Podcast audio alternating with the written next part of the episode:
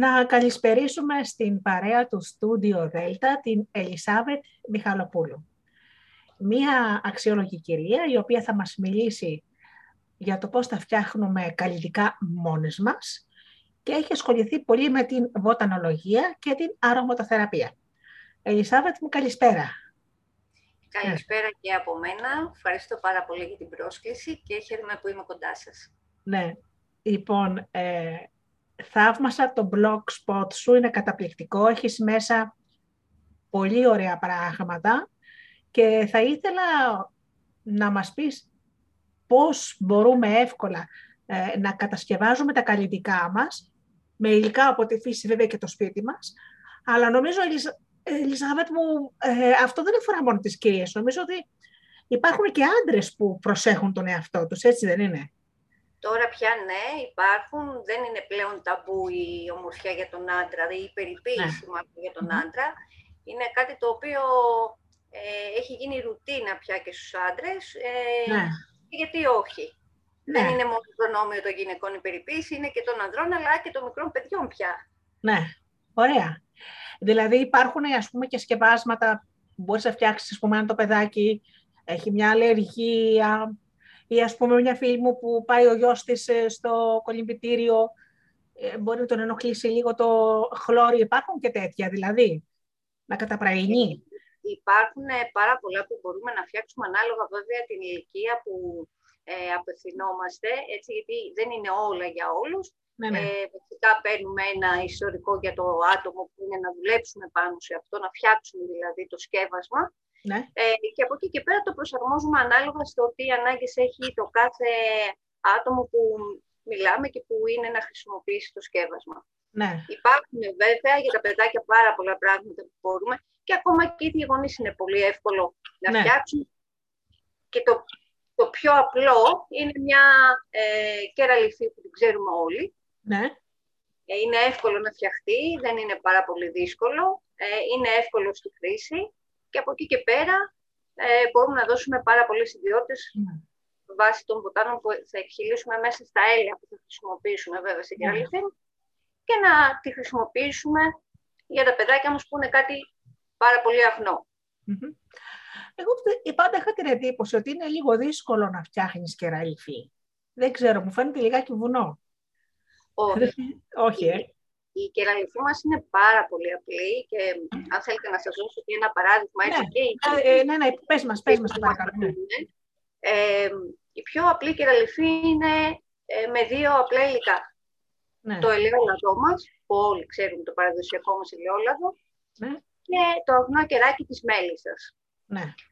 Ε, θέλω απλά λίγο να επιστήσω εδώ την προσοχή. Όχι το κεράκι που θα πάρουμε από την εκκλησία, γιατί ναι, αυτό ναι, είναι ένα μικρό με παραφίνη, mm Ε, μιλάμε να βρούμε έναν ε, μελισσοκόμο, ο οποίος να μας δώσει καθαρό μελισσοκέρι και ναι. θα μπορούμε να φτιάξουμε πολύ εύκολα την κεραλιφή μας. Ναι. Οι οδηγίες έχουν ως εξής. Ναι. Ε, αν πούμε ότι θα φτιάξουμε γύρω στα 50 ml, δηλαδή ένα μικρό βαζάκι για να το έχουμε ε, στο σπίτι μας, είναι πολύ απλά, θα χρησιμοποιήσουμε ε, 40 γραμμάρια λάδι, ναι. ελαιόλαδο και 10 γραμμάρια κεράκι. Ναι, ναι. Η διαδικασία τώρα ποια είναι; Σε πεν μαρί που όλες οι γυναίκες λίγο πολύ ξέρουμε να δουλεύουμε και ξέρουμε τι είναι το πεν μαρί. Είναι ένα ε, σκεύος το οποίο μπορούμε να το φτιάξουμε κι εμείς. Είναι δηλαδή μια κατσαρολίτσα με λίγο νεράκι. Όπου εκεί βυθίζουμε το σκεύος που θα έχουμε μέσα το μελισσοκέρι μας. Ναι. Και θα το αφήσουμε να λιώσει όσο γίνεται πιο αργά. Δεν θέλουμε να ανεβάσουμε, ούτε χρειάζεται βιασύνη αυτό το πράγμα. Ναι. Δεν θέλουμε να ανεβάσουμε πάρα πολύ τη θερμοκρασία και απότομα για να μην χάσουμε τις ιδιότητες που έχει ναι. ο κέρι, τις καταπληκτικές ιδιότητες. Mm-hmm. Μόλις λιώσει το κεράκι μας, προσθέτουμε σιγά σιγά το λαδάκι μας, ναι. το οποίο το ανακατεύουμε να ομογενοποιηθεί με το κεράκι μας. Mm-hmm. Μόλις γίνει ένα, το ανακατεύουμε, το αποσύρουμε ε, βέβαια μετά από τη φωτιά μόλις ομογενοποιηθεί, έχουμε προμηθευτεί ένα βαζάκι από το φαρμακείο 50 ml καραμελέ. Το εχουμε πρώτα, για να ξέρουμε όλα τα σχέδια μας, τα αποστηρώνουμε πριν φτιάξουμε οτιδήποτε, έτσι να είμαστε καθαροί. Και από εκεί και πέρα, αφού έχει λιώσει το κεράκι μου και έχει ομογενοποιηθεί με το λαδάκι, το βάζουμε μέσα στο βαζάκι μας και αφήνουμε να πέσει η θερμοκρασία, οπότε αυτό θα γίνει ε, αυτομάτως και η κεραλυφή μας. Ναι. Μόλις πέσει η θερμοκρασία. Και είναι ε, έτοιμη η αληθή, η κλασική παραδοσιακή. Ναι. Με έτσι πολύ απλά βήματα. Ναι. Δηλαδή, αυτό επειδή θα βάλεις τόσο λάδι, ας πούμε, θα είναι στερεό ή θα είναι κάπως, ας πούμε... Όχι, δεν είναι στερεό. Είναι η αναλογία του λαδιού με του κεριού τέτοια, ναι. που έχει τη μορφή ακριβώς της αληθής. Γι' αυτό λέμε και κεραλυφή. Α, μάλιστα. Βέβαια, ε, το καλοκαίρι τίνουμε λίγο, λίγο, ελάχιστα να βάζουμε λίγο παραπάνω κεράκι, γιατί ξέρετε, με τη θερμοκρασία το, το κεράκι μας ρευστοποιείται λίγο. Ναι. Καλό θα είναι βέβαια να φυλάμε την ε, κεραλυφή μας σε ένα σημείο το οποίο να έχει ε, σκιά, να μην είναι εκτεθειμένο βέβαια σε ήλιο σε θερμότητα, ώστε να έχουμε και την καλύτερη ναι. διατήρησή της. Ναι. Στο, στο συντήρηση κάνει, στο ψυγείο δηλαδή εννοώ. Δεν χρειάζεται να μπει στο δεν ψυγείο, γιατί δεν, υπάρχει ε, καθόλου νερό μέσα. Δεν υπάρχει ναι. ε, πρόβλημα. Αυτό διατηρείται περίπου ένα χρόνο από τη στιγμή που ε, συντηρούμε σωστά το προϊόν μας, δηλαδή βάζουμε την αληθή μας με καθαρά χεράκια, έτσι όχι, τα πλένουμε πρώτα εννοείται και βάζουμε το χεράκι μας μέσα στο βαζάκι. Ναι. Ε, και όταν την έχουμε βέβαια σε θερμοκρασία που πρέπει να είναι δηλαδή κάπου σκιερά, κάπου ναι. δροσερά, δεν χρειάζεται να είναι σε θερμότητα, δεν υπάρχει λόγος κανένας, στο ντουλάπι μας και συντηρείται ναι. μια χαρά μέχρι και ένα χρόνο, ιδίως η κεραλυφή. Ωραία. Ε, θέλω, επειδή έχω, διάβασα αρκετά και μ' άρεσαν πάρα πολύ. Ε, θα με εγωίτευε η ιδέα να κάνω τα καλλιτικά μόνη μου, όχι μόνο για λόγους οικονομίας που σαφώς παίζει και αυτό, έτσι. Νομίζω ότι όλες οι κυρίες τώρα, ε, πιο πολλές δυσκολεύονται να πάρουν πλέον ακριβά καλλιτικά. Ε, και είναι πολύ καλή λύση το να παίρνεις τα φυσικά. Αλλά τα φυσικά νομίζω ότι είναι και πιο καλά. Μου έκανε εντύπωση ότι η βρώμη που τρώμε μπορεί να γίνει καλλιτικό. Το διάβασα σε μια συνταγή δική σου.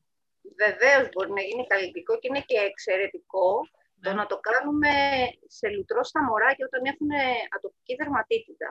Αυτά τα ναι.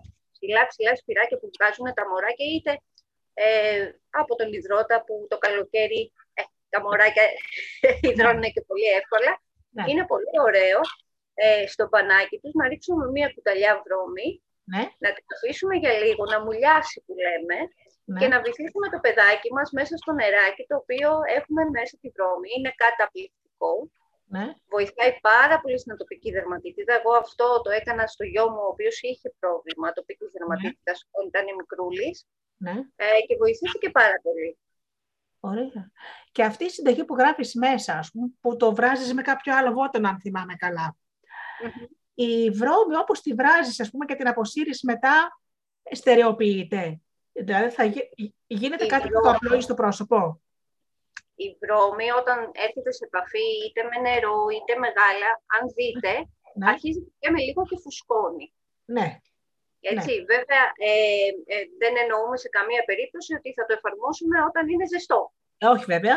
Σε ναι. καμία περίπτωση, ναι. έτσι. Ε, αφήνουμε να πέσει πάντα η θερμοκρασία και από εκεί και πέρα εφαρμόζουμε στην επιδερμίδα μας. Έρχεται σε μία μορφή η οποία είναι αρκετά στερεή που μπορούμε να την εφαρμόσουμε. Δεν θα ναι. φεύγει. Ναι. Μπορεί ο κόσμος να μπει μέσα στο blog να δει πάρα πολλές συνταγές ναι. ε, και να τις κάνει πολύ εύκολα. Ναι. Δεν είναι δύσκολα τα υλικά μας, είναι με απλά καθημερινά ε, mm κυρίως ε, είτε βότανα που μπορούμε να χρησιμοποιήσουμε, είτε υλικά από την κουζίνα μας. Βέβαια, έχουμε μικρή διάρκεια ζωής σε αυτά. Δηλαδή, αυτό το φτιάχνουμε έτσι ναι. και το χρησιμοποιούμε εκείνη την ώρα. Δεν το φτιάχνουμε και το έχουμε ένα χρόνο. Σαφώς, σαφώς, ναι. ναι. Ναι. Ε, οπότε έχουμε τα ευεργετικά αποτελέσματα πιο άμεσα κιόλας θα έλεγα. Είναι κάτι το φυσικό, κάτι το, το οποίο και το τρώμε βέβαια αυτό που βάζουμε στο πρόσωπό μας, οπότε ξέρουμε τι ποιότητα ναι. αγοράζουμε. Ναι, ναι. Οπότε είμαστε και σίγουροι ότι βάζουμε στο πρόσωπό μας. Πολύ ωραία. Ε, θυμάμαι στο βιβλίο της Μεμαρίδη της Σχημάκη της Μύρνης, αν θυμάσαι καλά, αν το έχεις διαβάσει. Λέει ναι, σε ναι. κάποιον ότι οι Σμυρνιές δεν βάζανε ποτέ κάτι στο πρόσωπό τους που δεν μπορούσαν να το φάνε. Ε, Ακριβώς έτσι. Τουλάχιστον ναι. και τα παλιά τα χρόνια και δεν κρύβω ότι η κυρία με ημερίδη με τις μάγισσες της Μήνης είναι ένα από τα αγαπημένα μου ναι. ε, και ήταν ε, και λίγο μέσα στη φαντασία μου, με βοήθησε στη φαντασία μου να δημιουργήσω και όλο αυτό το κομμάτι. Ναι, ναι. Ε, τότε βέβαια αλλού ξεκίνησα που λέω, αλλά αλλού πήγα, δεν έχει σημασία. Ναι. Ε, η αλήθεια είναι ότι αυτό παλιά οι Σμυρνιές ναι. ε, και εκείνα τα χρόνια δεν είχαν την πολυτέλεια των καλλιτικών που έχουμε σήμερα. Ναι. Ε, Δεν υπήρχαν ούτε τα σούπερ μάρκετ με τα ράφια που είναι αμέτρητα τα σκευάσματα αυτή τη στιγμή. Ε, οπότε ε, τα έφτιαχναν μόνοι τους. Ναι. Ε, έτσι κάνανε τον ποτέ τους που λέμε. Ναι, ναι. ναι. Ε, κάνανε τον ποτέ τους ναι. με αγνά υλικά, με φυσικά υλικά. Ναι. Και είχαν την επιδερμίδα που όλοι γνωρίζουμε. Πολύ ωραία. Ναι, ε, το μεταξύ, ε, θα σε βάλω τώρα στον κόπο να μας πεις, διάβασα μια συνταγή, αλλά θέλω να, να την πεις, να την ακούσουν οι ακροάτριες. Mm-hmm. Μ' άρεσε πάρα πολύ το peeling της Θεάς Δήμητρας. Δηλαδή, ε... θεωρώ είναι τόσο εύκολο, που έτσι, δηλαδή θέλω, θέλω να το κάνω. Για πες μας λιγάκι, πώς ξεκινάς με, με το peeling της Θεάς Δήμητρας; Ε, όλα τα peeling είναι εύκολα. Ε, καταρχήν, ε, για να μην ε, νομίζουν ότι είναι κάτι το, ε, το πολύ δύσκολο. Peeling ναι. μπορούμε να κάνουμε με απλή ζάχαρη, μπορούμε να ναι. κάνουμε peeling με τον καφέ μας, τον ελληνικό. Ναι. Peeling μπορούμε να κάνουμε με το αλάτι μας. Peeling μπορούμε να κάνουμε ακόμα και με τη βρώμη. Ωραία.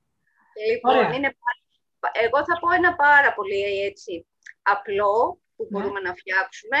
Ε, μπορούμε να βάλουμε μία κουταλιά της σούπας, ε, είτε ζάχαρη, είτε βρώμη, την οποία όμως ε, την έχουμε περάσει λίγο από το blender, να μην είναι αυτά τα μεγάλα τα κομμάτια, έτσι, να ναι, τα ναι, ναι, ναι, ναι. Ε, με μία κουταλιά λαδάκι ναι. Και το λαδό μας που έχουμε. Ή ακόμα μπορεί κάποιος να χρησιμοποιεί ε, σιτέλαιο. Κάποιος μπορεί να χρησιμοποιεί ηλιέλαιο. Ναι. Και αυτά μας προσδίδουν πολύ θετικά ωφέλη στην επιδερμίδα μας. Οπότε ε, το πιο απλό είναι να πάρουμε ένα μπολάκι, να βάλουμε μία κουταλιά ζάχαρη ή ναι. αλάτι ή βρώμη ναι. και μία κουταλιά λαδάκι, να τα ανακατέψουμε και αφού έχουμε πλύνει το προσωπάκι μας, ναι. με πολύ απαλές κινήσεις, δεν χρειάζεται πίεση το peeling, με πολύ απαλές κινήσεις κυκλικές, να κάνουμε το peeling προσώπου, να ξεβγάλουμε μετά με χλιαρό νεράκι. Ναι. Αυτό ναι. μπορούμε να το κάνουμε και στο σώμα με τον καφέ. Προσοχή, δεν θέλω καφέ στο πρόσωπο. Ναι. Καφέ στο σώμα βοηθάει και για την κυταρίτιδα, το ξέρουν νομίζω όλοι λίγο πολύ. Ναι. Φαντάζομαι να τον καφέ τον ελληνικό ή κάτι άλλο. Μπορούμε να βάλουμε τον καφέ τον ελληνικό, μπορούμε να βάλουμε και τον καφέ το γαλλικό, αυτό που Α. βάζουμε στο φίλτρο που λέτε. Ναι. Ναι. Μπορούμε να φτιάξουμε τον καφέ μας και αυτό που περισσεύει στο φίλτρο, να το βάλουμε σε ένα μπολάκι με λίγο λαδάκι και αφού κάνουμε το μπάνιο μας, μετά να πάρουμε την ποσότητα του καφέ και με κυκλικές ανωδικές κινήσεις να το χρησιμοποιήσουμε και να καταπολεμήσουμε την κυταρίτιδά μας. Ναι, ωραία, ωραία. Και βλέπω ότι όλα τα υλικά για το blog θα μας το πεις βέβαια και ποιο, πώς είναι η, η ηλεκτρονική του διεύθυνση. Βλέπω ότι απευθύνεσαι σε πολύ κόσμο, σε, στον κάθε άνθρωπο, έτσι, και τα αναλύεις πάρα πολύ απλά. Δηλαδή αποκλείεται να κάνει λάθος κάποιος, φαντάζομαι, τα έχεις πάρα πολύ απλά. Ε, τα έχω απλά γιατί και εγώ έτσι απλά Ε, είναι κάτι το οποίο και εγώ προσπάθησα διαβάζοντας πάντα ε, να καταλάβω, ας το πούμε, τις πιο σύνθετες ε, παρασκευές, πώς μπορώ να τις κάνω πιο απλές. Ναι. Με τα απλά υλικά που έχουμε, γιατί οι, οι πολύπλοκες συνταγές έχουν και πολύπλοκα υλικά. Ναι. Οπότε κατά κάποιο τρόπο ήθελα να τα κάνω λίγο πιο απλά και για μένα να διευκολύνω τη ζωή μου, σε να μπορώ εύκολα να τα βρω και να μπορέσω να τα χρησιμοποιήσω, αλλά και για όποιον ε, διαβάσει στο blog, ναι. ε, να μπορέσει να το χρησιμοποιήσει χωρίς να έχει κάποιο φόβο ή κάποια απορία. Πιστεύω ότι τους λύνω όλες τις απορίες μέσα στο, στο blog. Ναι. Ε, οπότε, βέβαια, αν έχουν κάποια ερώτηση, κάποια απορία, μπορούν να μου γράψουν, να με ρωτήσουν, θα τους απαντήσω με μεγάλη μου χαρά. Ναι, στο blog υπάρχει το mail σου, δηλαδή που μπορεί κάποιος να σου στείλει. Βεβαίως, βεβαίως υπάρχει. Ναι. υπάρχει. ναι. Ναι. Εν τω μεταξύ μας είπες ότι έχεις, πάρει, έχεις κάνει και μαθήματα αρωματοθεραπείας. Ε, πιστεύεις ότι τα αρώματα μπορούν να βοηθήσουν ε, σε κάποιο θέμα υγείας πέραν από τη χαλάρωση και να, το, να μυρίζεις όμορφα, ας πούμε; Ε, σαφώς, όταν μιλάμε για αρωματοθεραπεία, δεν μιλάμε ε, μόνο για το θέμα, ε, ας το πούμε, της χαλάρωσης, του να μυρίσω λίγο λεβάντα και να χαλαρώσω. Ναι. Ε, είναι πολλά περισσότερα. Ε, είναι πολλά τα ωφέλη. Ε, επηρεάζει ψυχολογικά πάρα πολύ. Ε, σωματικά, όταν χρησιμοποιούμε εθέρια έλαια σε κάποια από τα σκευάσματά μας. Βέβαια, αυτό θέλει μια λίγο πιο εξειδικευμένη γνώση, ώστε να γνωρίζουμε το ποσοστό, γιατί είναι μια πολύ συμπυκνωμένη μορφή ε, η οποία μπορεί να φέρει και το αντίθετο αποτέλεσμα όταν δεν ξέρει κάποιος να το χρησιμοποιήσει, το οποίο ε, εδώ πέρα έχετε και λέμε το τερπνόμετρο του ωφελίου, δηλαδή ναι. και στο σώμα μας το χρησιμοποιούμε γιατί θέλουμε να αντιμετωπίσουμε κάποιο πρόβλημα, αλλά και ως φριτιστικά μας φτιάχνει και μας φέρνει σε μια τέτοια διάθεση, ναι. ανάλογα βέβαια το τι θα χρησιμοποιήσουμε, οπότε ναι. είναι διπλά τα ωφέλη. Είναι και ναι. στο ψυχολογικό κομμάτι, αλλά και στο σωματικό, στο εξωτερικό, στο πούμε, στην περιποίηση στην εξωτερική. Ναι. Ε, να δείτε σε όλα αυτά τα ωραία που γράφεις και στο blog και τα λοιπά, ε, κάνεις και κάποιο, κάποια μαθήματα, ας το πούμε, που μπορεί κάποιος να έρθει να παρακολουθήσει, που ενδιαφέρει. Ε, ναι, ε, έκανα ένα διάστημα, αυτό βέβαια ήταν προ-κορονοϊού. Τα τελευταία δύο χρόνια λόγω κορονοϊού καταλαβαίνουμε όλοι ότι δεν ήταν πολύ εφικτό, γιατί ε, τα σεμινάρια γινόντουσαν διαζώσεις, διότι ε, δεν ήταν εφικτό να γίνει ε, τόσο από το Zoom ή από το Skype ή από οποιαδήποτε πλατφόρμα, διότι ε, το σκεύασμα που φτιάχνουμε το, το, το δείχνουμε εκείνη την ώρα και το φτιαχνει ο καθένας μόνος του. Ναι, ναι. Με τη βοήθεια τη δική μου, εκείνη την ώρα, ε, φτιάχνει το σκεύασμα μόνος του. Οπότε ήταν κάτι το οποίο θέλαμε να ήταν διαζώσεις, ναι. ε, ώστε και κάποια πορεία ή κάποιο πρόβλημα σε κάποιον να δημιουργηθεί εκείνη την ώρα της Παρασκευής, να μπορούμε αυτομάτως να το λυσουμε και να δούμε τι πώς λύνεται. Ναι. Οπότε τα τελευταία δύο χρόνια λόγω κορονοϊού δυστυχώς έχουν αναβληθεί όλα αυτά. Ναι. Ελπίζουμε τώρα να ξεκινήσουμε πάλι. Ναι, ναι, μακάρι, μακάρι, γιατί είναι νομίζω κάτι πάρα πολύ ενδιαφέρον.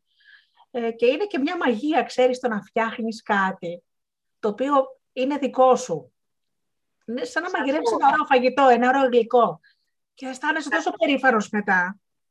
Καταρχήν, είναι, είναι και θέμα ψυχολογίας. Και μόνο το ότι φτιάχνεις κάτι για σένα mm Βάζεις μέσα όλο το συνέστημα της φροντίδας και της αγάπης που πρέπει να έχεις για τον εαυτό σου. Ε, δεν μπορείς να έχεις ένα άσχημο αποτέλεσμα. Ναι. Και νομίζω ότι σαν κατασκευαστής, κατασκευάζεις κάτι και βάζεις τη δημιουργικότητά σου και την αγάπη σου, είναι αυτό που φτιάχνεις, αποκτάει κατά κάποιο τρόπο ένα είδος μαγικές ιδιότητες. Δηλαδή το φαγητό είναι πάρα πολύ νόστιμο, ε, αυτό το καλλιτικό που θα φτιάξεις έχει πάρα πολύ καλά αποτελέσματα. Νομίζω Μα ότι... πιστεύω ότι όλα είναι λίγο πολύ μαγεία, έτσι δεν είναι; Ναι, δηλαδή, αν, ναι. αν έχουμε μία άσχημη ψυχολογία και μαγειρέψουμε, μπορεί να έχουμε κάνει το ίδιο φαγητό 100 φορές. Αν ναι. όμως έχουμε μία άσχημη ψυχολογία, μπορεί κάτι να μην μας πάει καλά. Άσχετα ναι. αν το έχουμε κάνει πολλές φορές. Κάπως έτσι είναι και το καλλιτικό μας. Ναι. Όταν δεν έχουμε ψυχολογία, δεν θα πετύχουμε ένα πολύ πολύ άρτιο αποτέλεσμα. Mm-hmm. Όταν όμως ψυχολογικά και μόνο η χαρά που μας δίνει το ότι θα φτιάξουμε κάτι δικό μας, ναι. το ότι η κρέμα μας, π.χ. ή η αληθή μας είναι από τα ίδια μας τα χέρια και το καταφέραμε να το κάνουμε με πολύ απλά πράγματα, μας χαροποιεί τόσο πολύ, μας ε, δημιουργεί την αίσθηση το ότι μπορώ να το κάνω κι εγώ, γιατί όχι. Ναι. Δεν είναι δύσκολο, αλήθεια μπορούμε να το κάνουμε όλοι. Πολύ ωραία, ναι. Πάρα πολύ καλό. Ε, πολύ εύκολα μπορούμε να κάνουμε, ας πούμε, και ένα λιμπάλ για τα χιλάκια μας. Το διάβασα αυτό. Κάνουμε... Τι καλό αυτό το lip ναι. Λοιπόν, όταν μπορούμε να κάνουμε την κεραλιφή μας, αυτομάτως μπορούμε να κάνουμε και ένα λιμπάλ. Εκεί πέρα ναι. απλά αλλάζουν λίγο οι ποσότητες του κεριού, του λαδιού κτλ. Ναι. Ε, δεν είναι δύσκολο. Είναι που λέμε μέχρι να ξεκινήσουμε. Μόλις ξεκινήσουμε, μετά όλα παίρνουν ροή. Ροή, ναι. Τι ωραία. Λοιπόν, θα σας ρωτήσω και κάτι, κανένα δύο ερωτήσεις έτσι, ας πούμε, κάπως ειδικές, τέλος πάντων. Θέλω να πω, ας πούμε, ε, όταν έχει κάποιος, ε, ας πούμε, ένα θέμα κνισμού, ενώ αλληλικής φύσεως, έτσι. Ε, τι βότανο, τι μπορείς να βάλεις, ας πούμε, για να ησυχάσεις λιγάκι από τη φαγούρα. Βασικά θα πρέπει να ξέρουμε αρχικά από τι προήλθε. Είναι κάτι το οποίο προήλθε από κάποια αλλεργία φαγητού ή ε, κάτι που ήπιαμε. Ναι, ναι. Πρέπει να ξέρουμε από τι δημιουργήθηκε. Και ναι. συνήθως για αρχή ε, το σως που λέμε βάζουμε ας πούμε μία κεραλιφούλα το οποίο να περιέχει λάδι καλέτουλας ή Α, λάδι λεγάντας.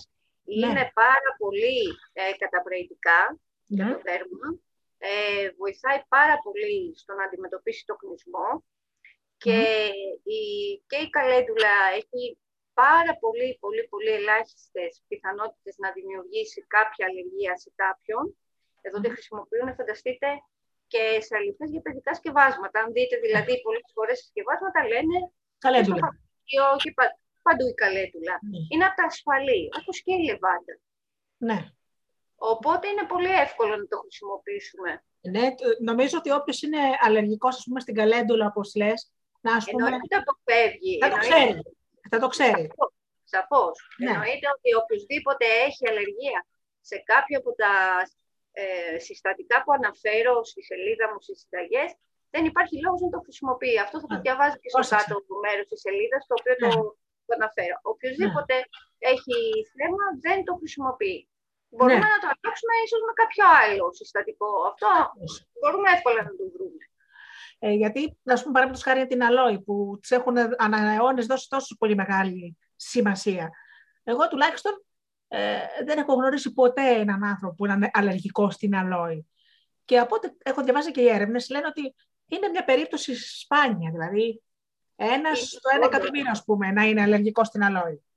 Όντως, όντως είναι πολύ σπάνιο. Ε, βέβαια, ε, αυτό που θέλω εγώ να επισημάνω, γιατί ναι. υπάρχει, ξέρετε, το διαδίκτυο υπάρχει και σωστή πληροφόρηση, υπάρχει που λέμε και η παραπληροφόρηση. Ναι. Ε, θα ήθελα να πω βέβαια σε όσους μας ακούνε ότι ναι, μεν είναι πολύ καλό να έχουμε μία γλάστρα λόης για ε, να το χρησιμοποιήσουμε σε μια στιγμή ανάγκης. Δηλαδή, mm. αχ, εκείνη την ώρα κάηκα, ε, έκοψε ένα κομματάκι και έβαλα στο σημείο που κάηκα. Αυτό ναι. Αν όμως ε, ακούω πολλούς που μου λένε κόβω φύλλα από τη γλάστρα και τα πίνω. Εδώ θα τους πω όχι. Γιατί; Γιατί η αλόη έχει πάρα πολλά είδη δεν ξέρουμε ποιο είδος αλόης έχουμε στο σπίτι μας. Πρώτο. Ναι. Δεύτερον, δεν ξέρουμε πώς να το καθαρίσουμε ακριβώς, γιατί όταν κόβουμε το φύλλο στις άκρες τους, θα δείτε υπάρχει ένα κυτρινοπράσινο υγρό. Αυτό λέγεται αλοίνη. Αυτό είναι τοξικό ναι, για τον οργανισμό. Είναι τοξικό και νομίζω προκαλεί και υπατικές τις λειτουργίες. Ακριβώς. Ναι. Ακριβώς. Αν κάποιος δεν το προσέξει, θα έχουμε πολύ μεγάλο πρόβλημα. Δηλαδή θα φέρουμε ναι. το αντίστοιχο αποτέλεσμα. Καλό θα είναι οποιοδήποτε θέλει να χρησιμοποιήσει πόσιμη αλόη να πάμε λίγο εκ του ασφαλούς. Να αγοράσουμε ένα πόσιμο σκεύασμα από το φαρμακείο, ναι. η οποία είναι αλόη, και να μπορέσουμε να ναι. γίνει με ασφάλεια όλο αυτό, γιατί το φύλλο δεν είναι και στήρο από μικροοργανισμούς, αν δεν έχει μεγαλώσει σωστά. Οπότε θέλει λίγο προσοχή αυτό, γιατί βλέπω πολλοί μου λένε «Αχ, κόβω, ναι, αλλά ξέρεις αν είναι αυτή η αλόη που πρέπει να... Δεν, δεν υπάρχει. Τρία τέσσερα είδη χρησιμοποιούνται για κατάσταση. Λοιπόν, οπότε ναι. καλό θα ήταν να τα ξεχωρίσουμε λίγο αυτά. ναι, με καλό για το έκτακτο, δηλαδή ένα κόψιμο, ένα κάψιμο mm-hmm. εκείνη την ώρα. Ναι, εντάξει, κόψαμε λίγο, βάλαμε. Και άλλο για συχνή συστηματική χρήση. Mm-hmm. Εκεί θέλει λίγο προσοχή. Άλλωστε, να σου πω κάτι, υπάρχουν πλέον, ζούμε στην εποχή που μπορεί να βρεις τα πάντα στο Ιντερνετ. Α πούμε, λόγου χάρη, εγώ υποστηρίζω από την Κρήτη παραγωγούς που κάνουν εξαιρετικά. Έχει αλόη στην Κρήτη. Βεβαίως. Και έχει από τις καλύτερες παραγωγές στην ναι. Κρήτη. Ναι. Και είναι και τόσο υγιεινή και όλα και ξέρεις με τι έχεις να κάνεις. Σαφώς. Μα ναι. ε, εγώ είμαι της άποψης ότι πρέπει να στηρίζουμε τους μικροπαραγωγούς μας και να μην τα αγοράζουμε όλα πια από το εξωτερικό, γιατί Αφώς. έχουμε και πολύ καλές ποιότητες και πολύ καλές πρώτες ύλες στην Ελλάδα. Ναι. Δηλαδή η κριτική αλό είναι εξαιρετική. Το ξέρω, είναι πάρα πολύ καλή, όντως, όντως. Δεν κάτι τώρα για τους άντρες. Ε, πολλοί φίλοι μου ε, ε, έχουν το εξής πρόβλημα, ότι τα γένια τους ή τους γυρίζουν από μέσα, ξέρεις, και τους ενοχλούν, ή κάποιοι έχουν, ας πούμε, όταν ξυρίζουν το, κάτω από το πηγούνι, έχουν αυτό το αίσθημα του καύσου. Υπάρχει κάτι που μπορεί ένας άντρας, ένα βότανα που να, να μαλακώσει λίγο το πρόβλημα; Αυτό το πολύ εύκολο, ε, εντάξει, το ότι γυρίζει αυτό είναι λόγω και λίγο και θέμα περιποίησης. Δηλαδή, ε, το ότι έχω γένια ε, θέλει και αυτό περιποίηση. Όταν τα αφήνουμε, τα αφήνουμε. Κάποια στιγμή γυρίζει η τρίχα, πάει προς τα μέσα εκεί, θέλουμε μετά μια εσωτερική αντιμετώπιση από έναν ειδικό. Γιατί όταν γυρίζει η τρίχα προς τα μέσα, μπορεί να δημιουργήσει μεγάλο ε, πρόβλημα, να κάνει πολύ μεγάλο και να χρειαστεί μικροεπέμβαση ναι. για να φύγει το απόστημα. Αυτό θέλει περιποίηση. Δηλαδή, να ας φροντίζουμε λίγο, δηλαδή ας, ας τα περιποιούμαστε. Δεν είναι κακό ναι. να λένε οι άντρες ότι πρέπει να χτινιστεί λίγο το γέννη και να ναι. μην γυρίζουν οι τρίχες προς τα μέσα. Ναι. Ωστόσο, μπορούμε πάρα πολύ εύκολα και εκεί να χρησιμοποιήσουμε το λάδι και μπορούμε να χρησιμοποιήσουμε το λάδι της λεβαντας Πάρα πολύ καλό ε, μπορούμε και την ε, αλόη μας ακόμα να βοηθηθούμε, ιδίως καμιά φορά που ξυρίζονται οι άντρες και κάνουν αυτές τις κοκκινίλες στον ερεθισμό. Ναι, ναι, αυτό που και τους καίνε κιόλας. Και τους καίνε, ναι. Μπορούμε να βάλουμε και την αλόη μας εκεί πέρα, γιατί όχι. Ναι, ναι. Πολύ ωραία. Δηλαδή, ε, είναι τόσο πολλά ωραία τα πράγματα που έχεις. Ε, ήρθε η ώρα, πες μας για το, το blog, τι διεύθυνση έχει. Ε, το blog λέγεται ποτέ. Ε, έτσι λέγεται και η σελίδα στο facebook που μπορούν να με βρούνε. Ναι. Ε, οπότε αν μπουν και στο facebook και γράψουν ποτέ θα μπορούν να βρουν και κατευθείαν και τη διεύθυνσή μας. Το, η διεύθυνση του blog είναι ε, το ποτέ.blogspot.com Ωραία. Ε, και η σελίδα βέβαια, ε, η ανάλογη λέγεται ποτέ, είπαμε και στο facebook και βέβαια και, στο, και την προσωπική μου σελίδα, αν θέλουν να μου κάνουν έτοιμα και να ναι. τους κατευθύνω εγώ μετά από εκεί και πέρα που μπορούν να δουν. Ωραία. Εγώ άλλωστε και στην, ε, στην ανακοίνωση της εκπομπής ε, ε, βάζω και το mail σου, γιατί μπορεί κάποιος να θέλει να σε ρωτήσει κάτι πιο προσωπικό. Βεβαίως, εννοείται ναι. και με μεγάλη μου χαρά ε, ξέρουν όλοι πάρα πολύ και όσοι με γνωρίζουν ότι απαντώ σε όλους. Ναι. Δεν έχω κανένα πρόβλημα και σε οτιδήποτε χρειαστούν ε, είμαι δίπλα τους. Πολύ ωραία. Ε, υπάρχουν, ε, ας πούμε, βότανα για, για το πρόβλημα της πετηρίδας, που, γιατί και το κεφάλι μας επιδερμίδα είναι. Βεβαίως υπάρχει. Υπάρχει το δεντρολίβανο, υπάρχει... Αλήθεια. Βεβαίως. Ναι, υπάρχει... Είναι πάρα πολύ. Δηλαδή, ε, είναι από τα, από τα καλύτερα βότανα το δεντρολίβανο, η τσουκνίδα, ναι. Ε, η μέντα. Η μέντα, ε! Βεβαίως μπορούμε να φτιάξουμε ένα πάρα πολύ ωραίο, ας το πούμε, ε, τσάι ναι. και να κάνουμε ένα τελευταίο ξέβγαλμα στα μαλάκια μας, στο ναι. τροφοδό της κεφαλής μας και να περάσουμε το τελευταίο ξέβγαλμα με το αφέξιμο που έχουμε κάνει από τα βότανά μας. Ναι. Είναι πάρα πολύ... Και δεν χρειάζεται ε, έπειτα να ξεβγάλουμε. Ναι. Ε, τώρα που σου είπε και για τα μαλλιά, ξέρεις τώρα την άνοιξη, κυρίως οι άντρες αλλά και οι γυναίκες αντιμετωπίζουμε το πρόβλημα της τριχόπτωσης. Ξέρεις, όπως και. είναι σαν να αλλάζουμε τρίχωμα κατά κάποιο τρόπο. Υπάρχει τρόπος να το δυναμώσουμε λίγο το, τα μαλλιά μας, ας πούμε, να... Κοιτάξτε, εσωτερικά μπορούμε να δυναμώσουμε με το, το γνωστό, το κλασικό το πασαντέμπο που λέμε, αν ξέρετε. Ε; Είναι ο καλοκυθόσπορος. Ο γνωστός πασαντέμπος. Ναι.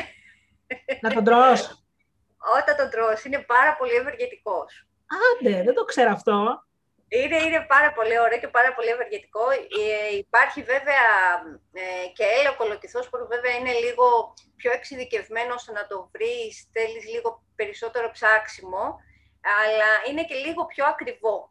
Δεν θα ναι. πάμε όμως εμείς εκεί, δεν χρειάζεται από τη στιγμή που μπορούμε να το φάμε. Ναι. Ε, μπορούμε να ε, πάρουμε το πασατέμπο μας στην ώρα να φάμε, Μπορούμε να χρησιμοποιήσουμε το δεντρολίβανο μας, την τζουκνίδα μας. Ξέρετε, το δεντρολίβανο κάνει πέρα από το... για τα μαλλιά, κάνει και πολύ καλό και στη μνήμη. Όταν το πίνει. Ε; Ναι. Βέβαια. Οπότε το τερπρόμετρο το φίλοι μου. Μπορούμε να πούμε ότι θα φτιάξουμε ένα φέψιμα, θα κάνουμε ένα λούσιμο στα μαλάκια μας να τα βοηθήσει. Μπορούμε να πιούμε και ένα ποτηράκι όμως να βοηθήσουμε και τη μνήμη, γιατί όχι; πολύ ωραία, πολύ ωραία. Ε, επειδή είδα ότι έχεις ας πούμε και για το μελισσόχορτο. Είναι αλήθεια ότι επειδή το λένε ας πούμε το βότανο για την κατάθλιψη, να το πίνεις δηλαδή εννοώ, βοηθάει ναι. το μελισσόχορτο στην ηρεμία; Βοηθάει το μελισσόχορτο, είναι από τα καλύτερα για μένα βότανα. Συνήθως όλοι έχουμε ακούσει που λέμε ε, τη βαλεριάνα. Ναι. ναι. και η βαλεριάνα δεν είναι... Και αυτή επίσης ε, κάνει καλό. Όμως το μελισσόχορτο για μένα ναι. είναι από τα καλύτερα και από τα πιο ευκολόπιωτα θα πω, γιατί η βαλεριάνα ναι. λίγο έχει μια ιδιαίτερη μυρωδιά που συνήθως τους αποθεί να το πιούμε σαν κάποιο αφέψιμα μετά πηγαίνουν σε άλλα σκευάσματα, δηλαδή τύπου να ναι. το πάρω σε χαπάκι από το φαρμακείο. Τη στιγμή που έχουμε το βότανο, γιατί; Ναι. Εγώ θα σου πω προσωπικά εμένα, προσωπικά εμένα η Βαλεριάνα πιο πολύ με εξαγρυπνάει παρά μου κάνει καλό. Αυτό ισχύει σε κάποιες περιπτώσεις, να ναι. ξέρετε, γιατί δεν είναι όλα για όλους. Γιατί ιδιοσυγκρασιακά ναι. δεν είμαστε όλοι το ίδιο. Σωστά. Οπότε σε κάποιον μπορεί να κάνει το μελισσόχορτο, σε κάποιον μπορεί να κάνει πασιφλόρα για να μπορέσει να ετοιμήσει. Σε κάποιον όμως μπορεί να κάνει η βαλεριάνα. Ε, όλα αυτά βέβαια να πούμε ότι ε, θα πρέπει να ξέρουμε όταν παίρνουμε ένα βότανο, εάν μπορούμε να το συνδυάσουμε με τα χάπια τα οποία ίσως παίρνουμε για κάποια πάθηση. Βεβαίως. Επειδή αυτό καμιά φορά δημιουργεί αλληλεπίδραση, και το ένα που λέμε ακυρώνει το άλλο ή επιβαρύνει το ένα το άλλο. Δεν ναι. τα παίρνουμε παιδιά ανεξέλεγκτα. Αυτό θα πρέπει λίγο, τουλάχιστον από εκεί που το προμηθευόμαστε, ε, αν και βέβαια μεγάλο ποσοστό δυστυχώς δεν γνωριζει αλλά θα πρέπει πάντα να ρωτάμε, τουλάχιστον το θεράπον ιατρό μας, ότι αν μπορώ να πάρω π.χ. βαλεριάνα. Ναι. Δεν μπορούμε να πάρουμε βαλεριάνα όταν παίρνουμε και καταθλιπτικό χάπι ή ένα, ένα ήπιο ηρεμιστικό. Ναι, κατάλαβα. Δεν, μπορούμε να το κάνουμε αυτό. Ναι. Αυτό δεν το ήξερα. Η αλήθεια είναι αυτό. Ναι. Δεν το ε, μην ξεχνάμε ότι και πολλά συστατικά του φυτών μας ε, έχουν απομονωθεί και υπάρχουν σαν πρώτες ύλες μέσα σε κάποια φάρμακα. Ναι. Έτσι, ε, η φαρμακευτική δεν είναι που λέμε μόνο κακό, ναι. Έχει και κάποια καλά σκευάσματα, θα το πω έτσι. Εγώ τα λέω ναι. καλά και άσχημα σκευάσματα. Υπάρχουν και τα καλά σκευάσματα. Ναι. Ε, όλοι, όλα όμως πρέπει να τα παίρνουμε βάση ε, τη γνώμη του ειδικού. Δεν μπορούμε ναι. να πηγαίνουμε μόνοι μας και να τα παίρνουμε ανεξέλεκτα. Ναι, αυτό άλλωστε το λέγω και σε όλους τους ε, γνωστούς μου, ότι καταρχήν δεν ακυρώνεις ποτέ τη θεραπεία που σου έδωσε ο γιατρός. Ποτέ. Όχι, όχι. Ναι, παράλληλα μπορούμε να βοηθήσουμε να συμβαδίσουμε, ναι. δεν ακυρώνουμε ποτέ και ιδιαίτερα σε πολύ πολύ σοβαρές καταστάσεις, ποτέ την αγωγή μας. Ναι. Η αλήθεια είναι ότι με τα βότανα, εάν ε, μας αρέσει και ασχοληθούμε τελικά και θέλουμε και πρέπει κανονικά για μένα να μπουν στη ζωή μας, να αποκτήσουμε πρώτα και έπειτα να γίνει χρήση. Γιατί... Σε αυτό θα συμφωνήσω, ναι. Γιατί μπορεί να πάμε να κάνουμε ένα καλό στον οργανισμό μας και μετά να φέρουμε το αντίστροφο. μα και αυτό λένε κάποιοι γιατροί, εντάξει δεν είναι όλοι οι γιατροί υπέρ της υποκρατικής ιατρικής. Ευτυχώς ο δικός μου γιατρός είναι, αλλά φοβούνται τις παρενέργειες. Δηλαδή είναι κάποιοι που έχουν κάνει αυτό, ακριβώς, αυτό ακριβώς που λες. Δηλαδή πήρανε το βότανο χωρίς να ρωτήσουν και κάνουν τελικά ζημιά αντί να κάνουν κάτι καλό. Ναι. Ακριβώς. Ναι. Ωραία. Ε, ας πούμε, καμιά φορά λένε ε, να αχ, κάτι για το βήχα ή κάτι γιατί ο λαιμός μου είναι γρατζουνισμένος. Ε, συνήθως μου λένε να, γιατί έτυχε να το ακούσουν, ε, να πάρω γλυκόριζα. Να ναι. πάρεις γλυκόριζα, αλλά η γλυκόριζα, αν δεν ξέρεις και έχεις πρόβλημα με πίεση, η πίεση ανεβαίνει με τη γλυκόριζα. Ναι. Οπότε, αν δεν ξέρεις και το πάρεις, θα φέρεις αντίθετο αποτέλεσμα. Δηλαδή, μόνο καλό δεν θα κάνεις. Θα πας να φτιάξεις ένα πρόβλημα και θα χαλάσεις κάτι άλλο. Σωστά. Οπότε όλα, όλα με σύνεση, όλα θα πρέπει να τα ρωτάμε, ναι. ε, είτε από το βοτανολόγο που μπορούμε να προμηθευτούμε τα βοτανά μας ή να πάρουμε έστω και τη γνώμη του, αλλά και από το γιατρό μας. Ναι. Το γιατρό δεν τον αποκλείουμε. Γιατί συνήθως ναι. μας λένε ότι α, όσοι ασχολείστε με τα βότανα αποκλείετε τους γιατρούς. Όχι, δεν Όχι. είναι. Λάθος, λάθος. Ναι, αυτό το, το, το, το λέω σε όλου. Δεν γίνεται. Ε, καταρχήν το έχω πει σε πολύ κόσμο ότι ξέρετε κάτι, ε, δεν διακινδυνεύει ο άλλος ε, να του πάθει ο ασθενής κάτι και να πηγαίνει στη φυλακή ενδεχομένως, ας πούμε. Σαφώς και όχι. Ναι. Σαφώς και όχι. Ναι. Αλλά ξέρετε τι γίνεται, καμιά φορά το παίζουμε και λίγο γιατροί του καυτού μας και λέμε ε, εγώ με ξέρω καλύτερα. Δεν είναι έτσι, παιδιά. Ναι. Δυστυχώς δεν μπορούμε να τα ξέρουμε όλα. Ε, εγώ μέχρι και τώρα, παρότι έχω ασχοληθεί μονίμως και συνέχεια διαβάζω και συνέχεια ενημερώνομαι για τα βότανα, δεν, δεν τα παίρνω ποτέ ανεξέλεκτα. Σωστά. Έτσι είναι το σωστό. Ποτέ ανεξέλεκτα. Και αυτά έχουν ένα όριο. Πόση ποσότητα θα πάρεις; Είναι ένα όριο και αυτό. Ναι. Δεν μπορώ να, να φτιάχνω ένα λίτρο την ημέρα και να πίνω, ας πούμε, π.χ. ένα λίτρο την ημέρα γλυκόριζα. Δεν γίνεται. Θέλει ένα με δύο ποτηράκια. Θέλει έλεγχο. Πάνε μέτρον Ναι, άριστο. ναι, ναι. Σωστά, σωστά. Ε, να σε ρωτήσω τώρα. Ε, είναι αλήθεια ότι στα παιδιά δεν δίνουμε βότανα ε, πριν από κάποια ηλικία; Ε, συνήθως, επειδή τα παιδάκια μέχρι κάποια ηλικία αναπτύσσουν που λέμε αλλεργίες, Ναι. ιδίως το, ε, συνήθως ε, εγώ αυτό που λέω και προτείνω, ε, από τα πέντε και κάτω, όχι βότανα ανεξέλεκτα. Ναι, Πολύ συγκεκριμένα πράγματα ε, και για πολύ συγκεκριμένο ρόλο. ναι, Δηλαδή ένα τίλιο μπορείς να δώσεις σε ένα παιδάκι δύο, τριών, τεσσάρων. ναι. Ε, ε, λίγο χαμομηλάκι μπορεί να δώσεις. Δεν μπορείς να του δώσεις όμως, ας πούμε, ε, πράσινο τσάι, δεν μπορείς να του δώσεις, θα μου πεις γιατί τι θα πάθει, θα πάθει κάτι. Ε, το πράσινο τσάι περιέχει καφεΐνη. Δεν νομίζω ότι θα ήταν πρέπον το παιδάκι να Κατάλαβα. πει καφεΐνη σε αυτή την ηλικία. Ναι. Ε, γιατί ξέρεις, ε, εγώ είμαι αλλεργική στον ευκάλυπτο. Αυτό δυστυχώς το έμαθε η μητέρα μου, εφόσον μου το έβαλε μόνο, ξέρεις, πά- τα παλιά χρόνια λέγανε να βάζεις ένα κατσαρολάκι ευκάλυπτο, ξέρεις, δίπλα από την κούνια, Μμμ. ε, και της έμεινα στα χέρια. Έτσι κατάλαβε η μητέρα μου ότι είμαι αλλεργική στον ευκάλυπτο. Δηλαδή κάπου Ε, το άκουσε εκείνη ότι κάνει καλό και σου λέει θα, το- θα το κάνω. Ε, θα σας πω και κάτι. Καμιά φορά μου λένε οι μανούλες, ε, θα μου φτιάξεις μια κυραλιφή για το παιδάκι μου για την αλλαγή της πάνας.